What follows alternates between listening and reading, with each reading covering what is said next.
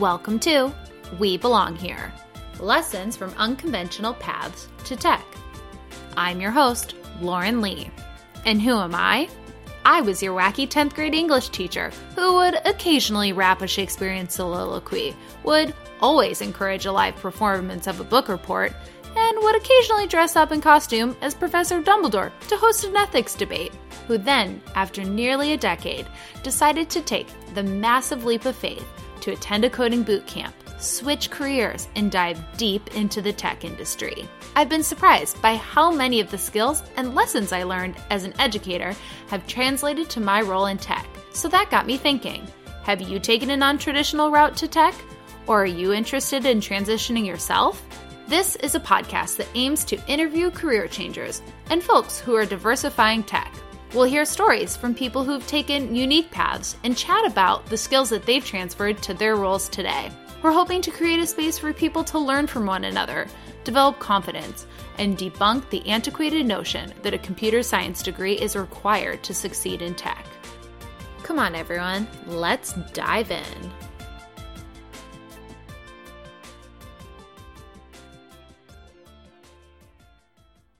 My guest today is a software engineer at Mighty AI, which is a company that annotates your data using machine learning and crowdsourcing to facilitate model training. She's a classically trained ballet dancer, and before learning to code, she was a lawyer.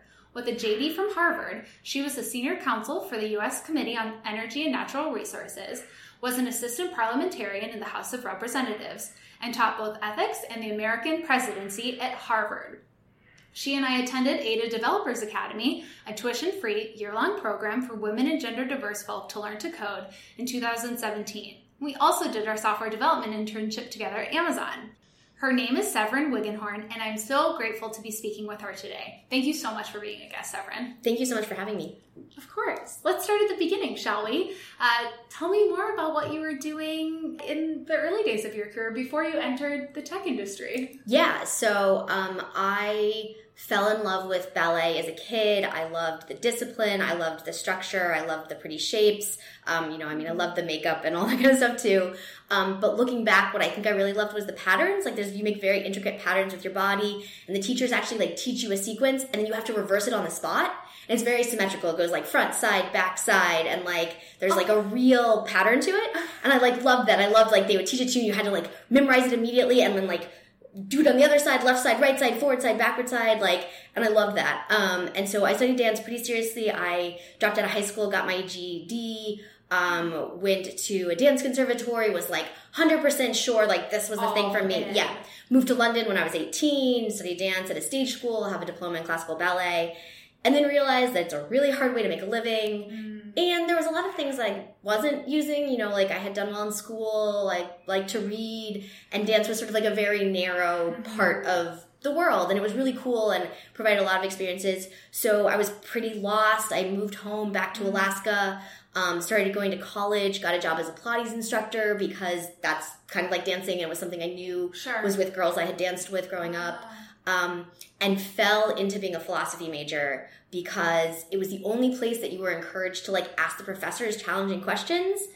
To speak up. Yeah, be what about this? Or what about this hypothetical? What happens to your, hypothesis then? And it's you were craving that in ballet. You were wanting to stretch your brain and go beyond that one dimension. Yeah. And so then you found that. And ballet was so structured and so you do what the teacher says and you don't ask questions. Never challenge authority. Yeah. Oh my gosh, that makes so much sense. So it was a real 180. And then I ended up walking onto the debate team. And at University of Alaska, it's treated like a sports team. Yeah. So we got scholarships, and I got to go compete in other countries, in Thailand and Germany, good for you. The UK. And being a philosophy major and a debater, all anyone will ever tell you to do is go to law school. And so that was it's just the logical thing you do unless you're going to get a PhD in philosophy. But the thing is, what you do to get into law school is you take the LSAT, and it's a bunch of logic games and reading comprehension. Mm. And I loved the logical piece of it, and I loved the debate advocacy piece of it, but I hated law school. Harvard was great. I was thrilled to be there. Yeah. But you spend your time italicizing commas and blue booking and doing citations in this insane way. Huh. And so I sort of knew, like, that wasn't what I was going to do forever. And I had had an internship in college, and, like, law school really affirmed for me the importance of internships, which is a big part of why I ended up at Ada later on, because of the internship. So, like, I think internships are, like, a major theme for, like, anybody in any career. Yeah. So I'd done an internship for Congress, and it was super fun. You were, like, in the eye of the hurricane, whatever was, like, the issue of the day, you were there. Thriving in the chaos. Yeah. I remember watching my boss at the time, who was chief of staff at the Appropriations Committee, sitting behind the member of Congress he worked for, who was, like, a crotchety old white guy, and he, like, swivels around in his chair away from, like, the big fancy table he's at, and he, like, reaches out his finger, you know, like, he's about to make a point to the chief of staff, and the chief of staff, like, leans forward and hands him a piece of paper, like, knows what he's going to ask, like, before, and, like, gives him the thing, and he's like, oh, yes, okay, and, like, goes back and, like, asks his question or whatever. I was like, that's what I want to do. Yeah. So when I graduated from law school, I went to work for Congress, which was super cool and super interesting. Yeah. You know, I was there during the 2013 government shutdown. I worked in 2.5 years in a nonpartisan role, and 2.5 years working for my home state senator from Alaska in her capacity as chair of a committee. Got to go visit my home state and see, you know, remote parts of it, and go to a gold mine and all kinds of stuff. And learned a ton of soft skills, how to manage and mentor people, how to interview people, how to lead negotiations, how to project manage and set a deadline and work back from when you have to have a deliverable, and how to write and how to edit and all of that. But there was still, like, felt like something was missing. I was pretty burnt out on politics. I guess we're, like, sort of segueing past the, like, what I used to do. Should I stop here? Oh, my gosh. Okay. No, absolutely. My next question is going to be, of course, like, okay, well, then how did you decide to code? Like, you're in this incredible time, and then what? I think I'll go learn Ruby? Like, yeah. How did that come about? So I think I came to code in, like, a very different way than many people. I feel like I have some coworkers now as a software engineer that loved computers, loved video games, and came to code through that. And that's not at all the path I took. And I think it's important for people to know that's not the only path. Me too. So I loved the pure logic. I loved the, like, translating it. You know, philosophy, the first class we took was symbolic logic. LSAT games were logic. I loved the, there's a thread there. Yeah, the patterns and the logic and it's language, like the same, all the writing stuff that was good for being a lawyer is good for being a coder, right? Detail oriented. I wish I was a little better at catching my own coding typos. I'm better at catching other people's, of course. Sure, that makes for a good coder. Yeah. But there's so much similarity. So I was burnt out on politics. I knew I wanted to do something else. The only thing people working for Congress typically go do is go be lobbyists, which is, some people have ethical qualms about that, and there's, you know, some things, but there's lobbyists for all kinds of things. Yeah. You know, nonprofit groups, the Beverage Association, like, whatever, soda, anything you can imagine there's lobbyists for, but you're kind of just like a glorified babysitter. You take a CEO in to, like, walk around Congress and make sure they don't put their foot in their mouth and, like, you know, shake the senator's hands. It's just not that interesting. It doesn't sound like it would be for you fulfilling. Yeah. It wasn't just the right path for you. Yeah. And so I, like, was talking to all these people, and I did what you do in Congress, which is you go to coffee.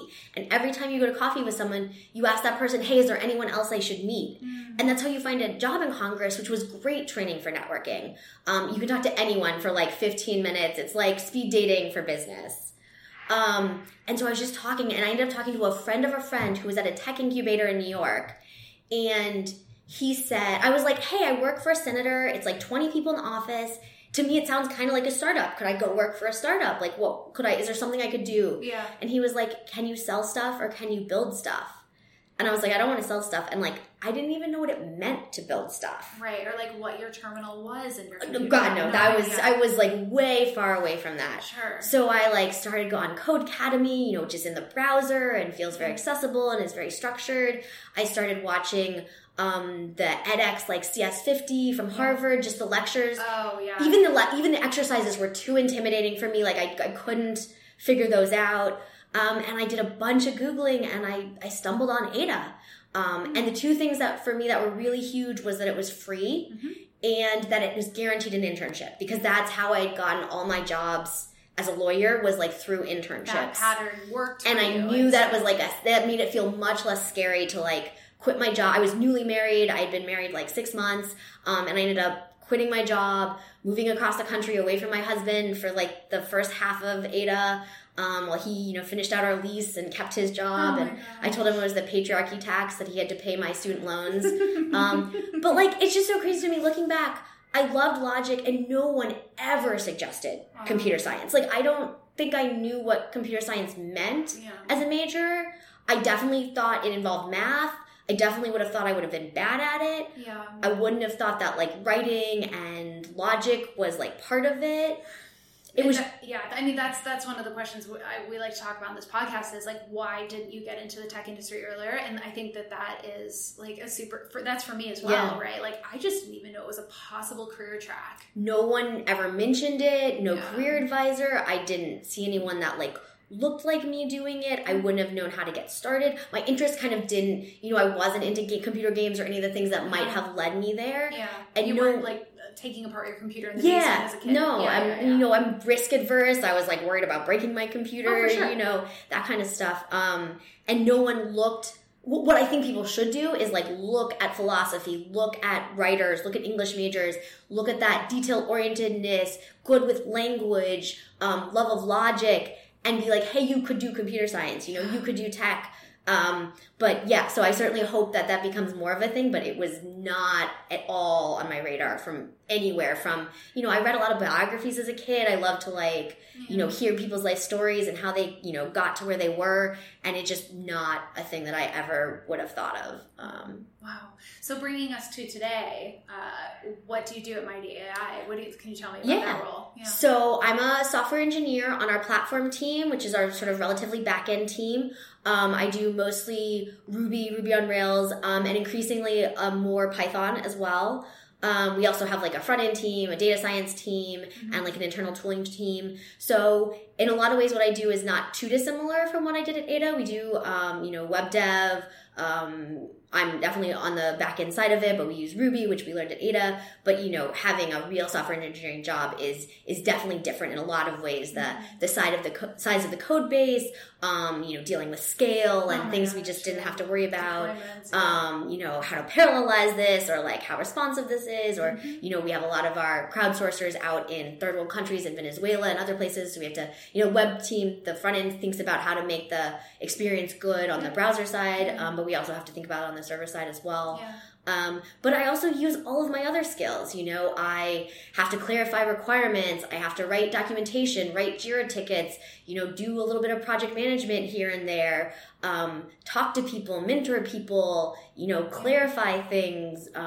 Would you say that those skills are things that like you learned in your other roles in your life? And absolutely.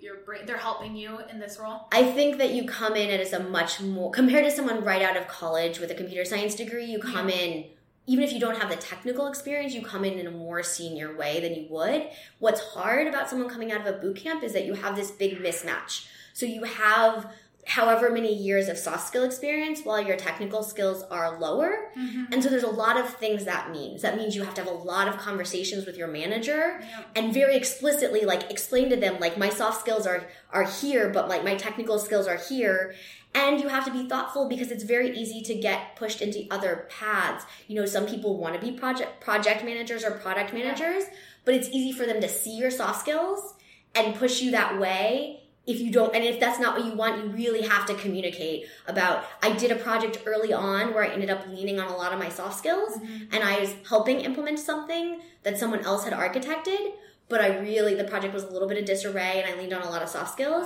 And my manager and I had a very explicit conversation, and I got some good mentoring from other folks, a former Ada instructor who's also a manager here. And I was like, yes, this happened, and I did it because I thought I helped the team, but this is not what I want to be the norm. Right now, my goal is to be an individual contributor, to bring out my technical skills, to match my soft skills. Like I want to code all day. I want my job to be coding. That's what I want right now. And so you just have to be a little bit more explicit about that because what people are going to notice, like everyone has that one thing they notice. Oh, you're so tall. Oh, your hair is so blonde. Oh, your eyes are so blue. In the workplace, they'll be like, oh, you have such good soft skills. And you're like, well, yes, because I spent however many years using those. Right. But right now I want to have good technical skills too. Yeah. Yeah. So yeah, it's like you broke your arm and now I have to do like a bunch of rehab on one arm and like I don't need to work on the other arm so much because it's fine. Sure, I need to focus. Like for me right now, the right thing is to focus on my technical skills because I want to be the kind of engineer where someone comes and they have a business problem and you say, yes, we can do that. Yeah. It's you know, there's a, oh, we have a ticket. Oh, we have a technical problem. Oh, we have a business problem. Like a completely undefined, ambiguous.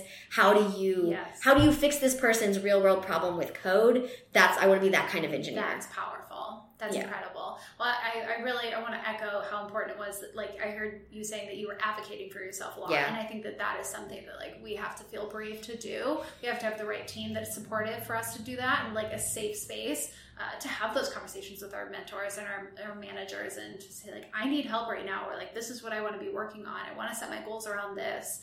Help me do that. And if you're not at a place that's like supporting that, then, you know, like, find it because they exist out there. And I think that we have to work hard to find them. You also have to lean into things that you're a little bit afraid of. I've done a project that's like a prototype that's now in a beta and about to roll out to sort of like general release. Cool. And it's like got some crazy matrix multiplication stuff that like really, when I first described the project, I was like, oh, well, I'm never going to work on that. And somehow I'm like the tech lead for my team representing my team in this, you know, like multi-team project. And like, there's people that can help you, right? Like, it's not even really my job as a software engineer to like figure out the matrix multiplication. We have a computer vision PhD that helps with that. It's my job to implement it in code. Yeah. But it took me, you know, several weeks to like work up the guts to tell the PhD, like, I don't actually understand. Like, you're going to have to walk me through it again. Mm-hmm. Like, or send them code and be like, this is what I'm doing. Show me what's wrong. Like, there are things that are your job and things that are not your job. And like, it's okay to not know things, but like, there's barriers there. Like one time I went to him and I was like, I tried to like make a joke and I was like, you know, they didn't teach me matrix multiplication in law school. And he kind of just like looked at me and was like, huh? Like, I don't know if he believed me or not. So like, it's hard to like admit that like everyone's talking about that time they took linear algebra and you're like, I didn't do that. It's hard to admit that, and even if people like might know that, it's hard to like say like, hey, like it's something you have to actively remind them too. This isn't a thing I did, but like I know a lot more words than you do, you know, like I have other skills, but like I want to be an engineer. It's hard to not lean on the soft skills and to lean into the discomfort and to lean into the being a junior engineer. But there's so many things that you coming out of other work experience are so good at already, you know, taking ambiguous requirements and clarifying that. You know, I'm really good about, I never want a bad surprise for my manager. So if a project's off track, if I'm worried something's going to slip, I always let him know ahead of time because like that's what you learn working for a senator, right? You don't ever have a bad surprise. Like if the bad news coming, you want them to like be told in advance. Sure. I like the language about that. That's interesting. And so just like giving your manager the heads up. Yeah, like opposed to like hiding under the blanket. Yeah, like you can't, you know, in an ideal world, you're an engineer, you want to fix everything. I want to fix it by myself. I definitely have that toddler mentality of like, fix it by myself. Don't need help. Like me. And like, that's not how the world works. No. And you have to ask for help. And like, you can't fix everything. But like, if something's slipping, if something's going to take you longer, I think you owe your manager that information. And that's sort of like a maturity and like workplace experience thing that I think is really useful. Yeah, absolutely. I think that's huge. And your manager probably really appreciates that. Because they don't want that surprise question from their boss where they're like, yes, everything's fine. And then they have to walk it back an hour later. Oh my gosh, that's mortifying. Yeah. Oh my gosh. Okay, so can you talk to me, Severin, about any life lessons that you've learned since your transition to tech? I think being patient with myself, I think doing something scary. I think I cry more in my one-on-ones with my manager here than I ever did in my job for the Senate, but like, which is like hard, and it's like the like... Severin, that is so relatable. No, that's... I just get like emotional when I'm talking about the thing that like really frustrated me, and like coding is deep and personal. You are in a battle to like communicate with the computer, and it's like... in a battle to get your spouse to understand, but like the computer doesn't like try, like it only knows what it knows. And like when you can't solve it, it feels totally irrationally personal when that test fails for like the 50th time. People like cross their fingers and like pray and wish and like they're like the computer hates me, and it's just such a like personal emotional endeavor.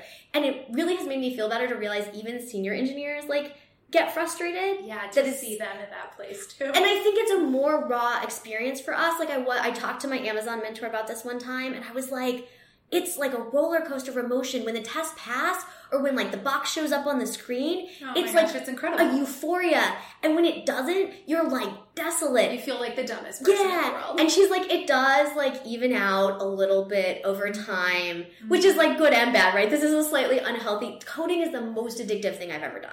Oh. That's what I love about it. There's one problem after another, and then like it's been 8 hours and you haven't moved, and like you're like, oh shit, I haven't eaten anything today. It's addictive, which is so amazing because there's feedback. That's what there wasn't in law. Like you wrote a memo and maybe somebody read it, and maybe the senator wrote back 2 months later, and you're like, Senator, it's out of date now. Like, why are you reading this now? But you get that immediate gratification of something. Yep. You see it happen immediately. You see a test. Yeah. You see something print out in the console. You see something in the screen. Yeah. You set a breakpoint. Like, there's so much feedback, and like, you build something tangible. Maybe people who are good with their hands, like, realize this earlier in life that like knitting or making a table is like really cool, but like I had never really done that. Yeah. And like the fact that I make a real thing and have like something to show for it. And back end is obviously like a little harder to like see your real thing, but you're like, oh, I added all those rows to the database, or like I made a new table, or like performance is faster. It's like there's metrics that are important in software engineering, and they know that they're important. Yeah. And I think other jobs just like don't have that. Yeah. Like no one really cares about the job satisfaction of lawyers, and no one thinks you need feedback on it. They're just like, oh, well, we pay you a lot of money and you're going to go do your job. Also, engineering managers actually get more training and spend more time thinking about how to manage and agile and retro everything. Law? Like, no. I think because they think engineering managers are going to be bad with people. There's a whole industry about it. But lawyer managers are terrible, and there's no industry around it. Well, it's awesome that you have found a space where you, like, I don't know, it seems like here at Mighty AI, you have a really good relationship with your manager. Like, that's a really candid thing where you can, cry in front of them. Yeah. It's, like, still a safe space. Yeah. I think that's really, really cool. I remember, like, I don't know. I just think the emotions are really raw when you're first learning to code. Sure. During my internship. And there's, like, a lot of time pressure around internship. Like, I have to finish my project to get an offer and all that. It's time box. A test just, like, I spent all day trying to write a test. And I was, like, trying to talk to my mentor about it. And I kind of, like, my eyes started welling up. And she's like, do you want to take a walk? Do you want a minute? And I was like, no, I'm just angry crying because my code, like, the test won't pass. Like, just help me fix the test, and then I'll stop crying. And it was nice. I had a female mentor, and she was like, okay, and we just fixed the test, and I stopped crying. And, like, I don't know, for me, the, like, feelings, I care really deeply, and I'm invested in the code, and I want it to work, and I want to help my team, and I want to help the end user I'm making it for. And it's just frustrating as heck when it doesn't work, and it's so exciting when it does, and emotions for me come with that, and, like, I think that's okay. You're a human. Yeah. You're not a robot. Yeah. So I think, of course, I relate to that so much. I remember crying in my internship to my mentor and then being like, I don't know what to do with this right now. But I was like, come on, I'm a person. Yeah. And this is, like, really intense. Yeah. And so I think, eventually he understood that. And if I want everyone to find mentors and managers that it's okay to cry. And when they're mentors and managers, I don't want crying to be weakness. I don't want crying to be perceived as you're not technical. I don't want crying to be perceived as you can't do it. It's like letting off steam so that I can like refocus and like have a fresher perspective and like get back to coding. Retake. Right? I love it. Yeah. Absolutely. Okay, so we've kind of touched on this a bit, but can you talk to me about in this industry? Do you ever feel like an outsider? How do you handle that feeling? Yeah. So we recently started, we have something called technical account managers or solution architects that tend to be youngish folks shortly out of college, and they're the interface between like sales and engineering. And I have a pretty close relationship with the manager of that team. And we were talking about things like one of the female architects was like perceived as less technical. And I had this whole conversation with the manager about they were less technical because like they were like, hadn't set up some permissions SSH thing on the command line. And I was like, okay, take your average male architect. What does he feel about the command line? He's probably like, okay, like maybe I'm familiar with this, maybe I'm not, but like let me just type some stuff in the internet. If I break my computer, that probably feels safe. He probably doesn't think he's going to get fired. He's probably not too worried about it. Yeah. You take a female socialized like person who's like, shoot, if I break my computer, I might get fired for this. Like, I'm just pasting random code. Real, yeah. Right. The emotional, like, how safe pasting random you know, prompts they found on Stack Overflow into the command line feels is very different. And I don't want someone to be perceived as less technical because they're more cautious, because I was definitely more cautious. Yeah. And that's not anything to do with technical aptitude or technical ability. Mm-hmm. That's something that you can absolutely like mentor someone through. Yeah. And my manager's really good about, he taught me to do risk assessments. So what am I running? How could it potentially break? And there's, there are the ways I could mitigate this. Okay. Could I run this script with the save commented out so I'm not actually changing anything in the database and check the output? Could I, you know, like, do I do this on a read-only database? How do I evaluate this? And instead of being like, oh, you're scared, you can't do it, he taught me to like think for myself and evaluate for myself what the risks were. Was this in the production database? Was I changing things in like a potentially irreversible way? Like, how would I undo it? And then I like became less scared because I knew it wasn't as dangerous. It didn't feel as emotionally risky. So one of the ways I've coped with being an outsider is I'm an engineering buddy to some of the TAMs. And so I'm their engineering point of contact to ask the questions that they feel are dumb or they feel like they can't ask or they feel like they should know already. Mm-hmm. And to be like a technical resource who looks like them and maybe talks and explains things in a way that they understand. Mm-hmm. And that's helping other people like actually reminds me that I'm good at my job. Yeah. And so it helps with some of that outsider stuff. But, like, I actually think there's a funny point where the beginning of being a real software engineer, like, the first couple months was easier. This, like, 6-month mark is, like, a weird tween stage where, like, I'm not new and I do know a bunch of stuff. But, like, sometimes I run into problems that I, like, really don't know the answer to or, like, a part of the code base I really haven't explored before, and it kind of, like, catches you back because you got sort of, like, it's like skiing or something, like, you're going down the mountain, you're like, oh, I finally got this, and you just, like, fall over and face plant. And I've heard other folks say at, like, 18 months, there's also this, like, turning point. So I think it's just realizing that, like, there's highs and lows, and, like, I organize a monthly lunch with some of the Ada folks who work downtown. We try to get together and, like, all talk about, commiserate about the same things and knowing support networks. Yeah, knowing your experience is valid, knowing other people are having it is super helpful. Bringing up things with my manager and saying, hey, like, this is a thing you should be aware of. We have a monthly, like, D&I diversity inclusion meeting. Oh, cool. So I do, you know, I intentionally picked a startup because I wanted to be someplace that felt small enough, that felt like, you know, if I rode really hard, I could help change the direction. Mm-hmm. When we entered at Amazon, I felt like, you know, I could kill myself rowing and it wasn't going to change the direction of the boat, right? But yeah, I mean, there's a lot of things you can do, and also sometimes you just need to step back and just put your head down and just be a software engineer and just do your job. And both of those strategies help. Outside hobbies help. You know, having something else in your life that you've been good at for a long time, you know, yoga. I've done yoga for like many years, and going someplace where you're like, take a deep breath. I know I'm an expert. Yeah, I'm good at this. Like sometimes that helps. That's a great idea. And also, you know, like it's tough. Like sometimes it will just be tough. Like in the Senate, I loved mentoring young women. There's a lot less women in the workplace here. Sometimes you just like miss those kinds of conversations. Sometimes conversation with folks who have a different background are just like a little bit harder and they take a little bit more emotional energy, and you miss that like easy commonality. And that's candor, that's hard. It's definitely hard sometimes. You look around and there's like a lot of white dudes. Yeah.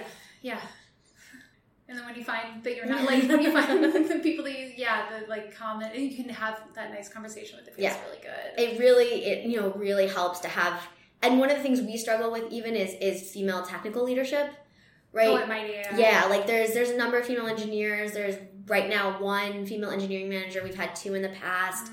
But, like, you know, once you get to, like, the leadership at the technical levels, that gets harder too. And so like, that's definitely something we constantly sort of push for and advocate for. That's important. Yeah. It'll be you soon. Yeah. I've got a ways to go on the technical skills, but hopefully someday. Sounds like you're hustling towards it. So, okay. So do you have any advice for those who are listening to this podcast and are wanting to transition themselves into tech?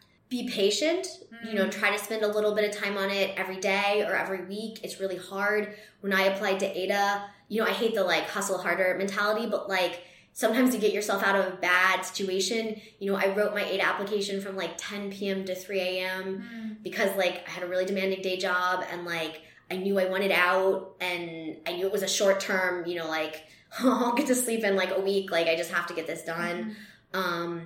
There are a lot of resources out there on the internet of other people talking about their journeys that are really helpful. There are some amazing podcasts and blogs, and just rejoice in the small milestones. I really remember the first time documentation made sense to me. Like they'd be like, read the Ruby documentation. I'd be like, it's gibberish. Like, this doesn't help me. Yeah. And then it just clicked and I was like, oh, this method returns this. And that's exactly what I needed to know. And the documentation tells me this. And like, probably felt, and that's a big moment, but it's easy to like move on and overlook it. Yeah. And so like, you have to give yourself credit. You know, I think we did that a lot as we were coming out, like, oh my gosh, a year ago I didn't know how to code at all, and now I'm like just starting a full-time software engineering job, or, you know, try to recognize those milestones because there's an overwhelming amount of resources.